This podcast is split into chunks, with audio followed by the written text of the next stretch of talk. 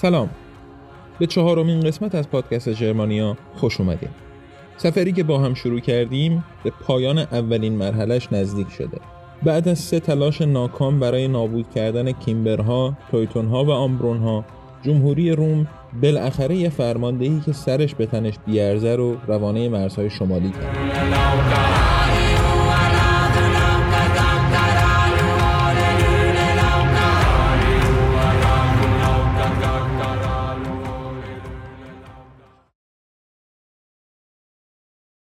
در طرف مقابل بربرها احتمالاً برای مجبور کردن روم به تقسیم نیروهاش تصمیم گرفتن نیروهاشون رو تقسیم کنن و طی یک حرکت گازنبوری از دو طرف آلپ وارد ایتالیا بشن. این نقشه احتمالاً میگرفت اگر فرماندهی به اسم گایوس ماریوس اون طرف میدون نبرد نبود. ماریوس به جای اینکه مثل اسلاف شکست خوردهش جوگیر بشه و بیگدار به آب درگیری با تویتونها بزنه، با یکم صبر و خویشتن‌داری تونست طلسم وحشتی رو که اسم این وحشی‌ها روی سربازهاش داشت بشکنه. تویتونها و آمبرونها رو مثل آب خوردن تار و مار کنه و راه بیفته به سمت شهر.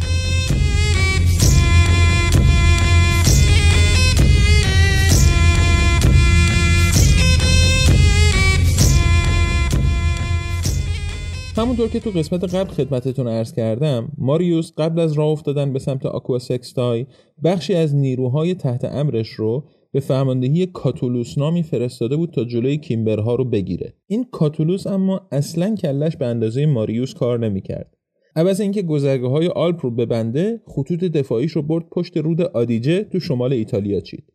وقتی کیمبرها خیلی قبراق و سرحال از کوه و کمر به رودخونه رسیدن و ارتش روم رو صف کشیده اونورش دیدن، درختای اون دوروبر رو از ریشه در آوردن و با گل و خاک ریشه انداختن توی رودخونه، جوری که برای خودشون مسیر عبور درست کردن. آب رودخونه رو هم منحرف کردن و استحکامات خطوط دفاعی روم رو شستن آب برد. سربازا هم چشم تو چشم با کیمبرهایی که داشتن می اومدن که تیکه تیکشون کنن، خاطره داستان‌هایی که از جنگاوری بربرها شنیده بودن رو مرور می‌کردند و در نتیجه اون سال خرج اضافه زیادی توی ارتش روم شد برای تهیه لباس تمیز برای این سربازای مادر مرده.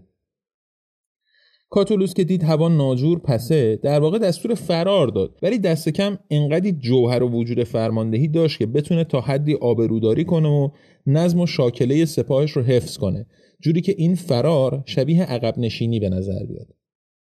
کیمبرها هم از خدا خواسته خوش و خرم وارد ایتالیا شدن و دیدن به به، چه آب و هوایی، چه زمین سرسبز و باروری. این همه سال گشتیم و گشتیم تا بالاخره پیداش کردیم. همینجا اتراق میکنیم.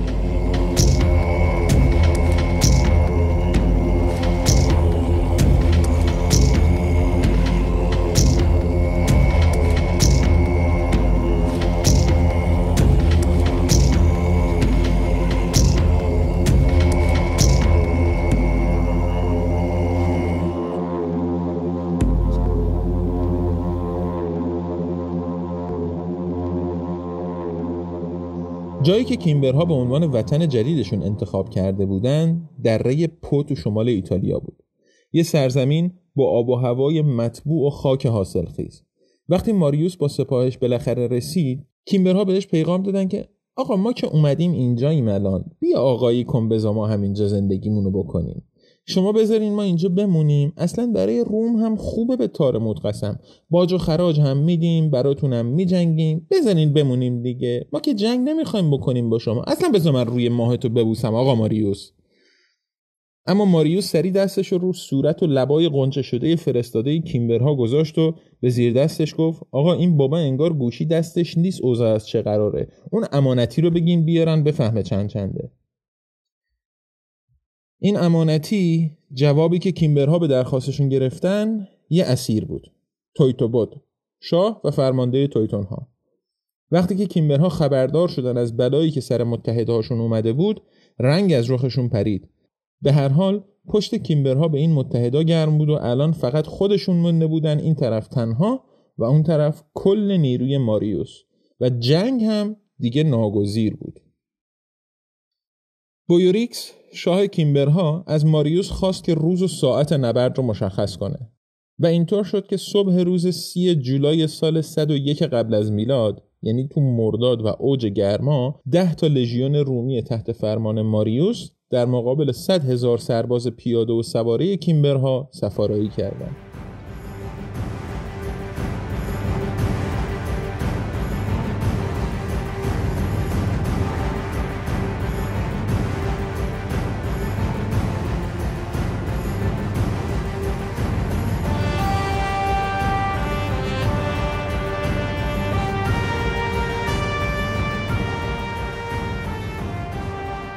اون روز ابر و باد و مه و خورشید و فلک همه با هم علیه کیمبرها دست به یکی کرده بودن و ماریوس هم خوب از شرایط استفاده کرد. توی مه صبحگاهی کیمبرها دیر متوجه شروع حمله رومی‌ها شدن که از شرق به سمتشون هجوم می‌آوردن. وقتی هم که خورشید طلوع کرد، انعکاس نورش از روی زره و کلاهخودهای رومی چشمشون رو میزد، جوری که مجبور میشدن سپرشون رو محافظ چشماشون کنن و هدفهای ساده‌ای برای رومی‌ها بشن. کیمبرهای دائم تو مناطق سرد و مرطوب سک چرخ زده هم هنوز فرصت نکرده بودن به گرمای وطن جدیدی عادت کنن که قرار بود قتلگاهشون بشه. سپاه کیمبرها منهزم شد. 50,000 جنگجوی کیمبر کشته شدن و باقی اسیر. تعداد زیادی از جنگجوهای شکست خورده و 300 تا از زنهای کیمبر که تا آخرین لحظه روی سنگرهای ساخته شده از گاریهاشون جنگیده بودن، ترجیح دادن خودشون رو بکشن تا آزادیشون رو از دست بدن و باقی عمر به بردگی سر کنن. پلوتارک می نویسه: هنگامی که رومیان فراریان را تا قرارگاهشان تعقیب کردند، در آنجا صحنه‌هایی بس دردناک دیدند. زنان سیاه پوشیده بر عرابه‌ها ایستاده و فراریان را می‌کشتند، شوهران و برادران و پدرانشان را، فرزندان خردسال خیش را به دست خیش خفه کرده و جسمشان را به زیر چرخهای عرابه‌ها یا زیر پای حیواناتی که آنها را می‌کشیدند می‌انداختند و آنگاه خود را می‌کشتند. زنی بر دیرکی خود را حلق‌آویز کرده بود، فرزندانش را به ریسمان‌هایی که به دو مچ پای خیش بسته بود به دار آویخته بود. آوردند که مردان کیمبر از آنجا که درخت کافی برای انتحار نبود، ریسمانهای بسته به گردن خود را به شاخ گاوان خود انداخته و آنان را به تازیانه می‌راندند و اینگونه یا از کشیده شدن بر زمین و پاره پاره شدن و یا زیر پای ستور جان خود را می‌ستاندند. اگرچه مرگ اینچنین در میانشان می‌توفید، بیش از 50,000 از ایشان بندی شدند. رقم کشتگان از قرار دوچندان بوده است.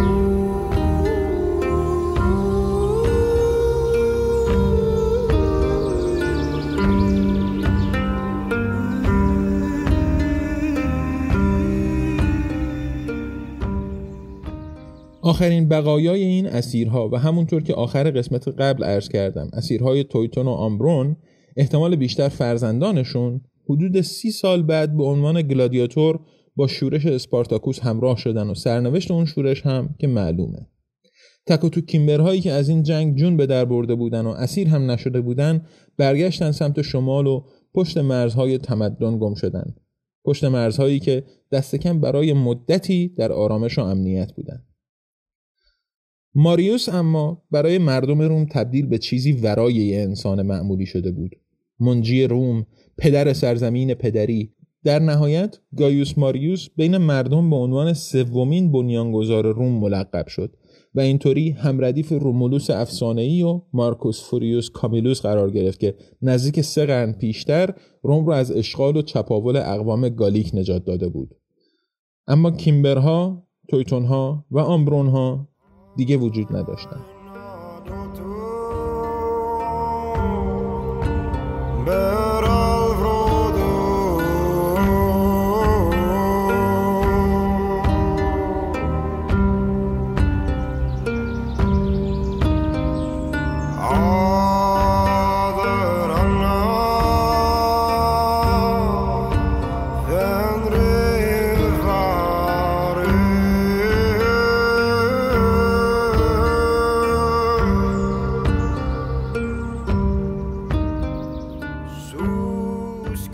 خب امیدوارم از این قسمت پادکست هم لذت برده باشین و ژرمانیا رو به دوستان و آشنایانتون هم معرفی کنین. پادکست ژرمانیا روی اپ‌های مختلف پادکست در دسترس شماست و صفحه‌های ما رو توی اینستاگرام و توییتر هم میتونین دنبال کنین. کانال تلگرام هم که سر جاشه. خلاصه ما رو از لایک و شیر و انتقادات و پیشنهاداتتون بی‌نصیب نذارین. تا قسمت بعدی ژرمانیا شما رو به خدا میسپارم. ارادتمند ترقی.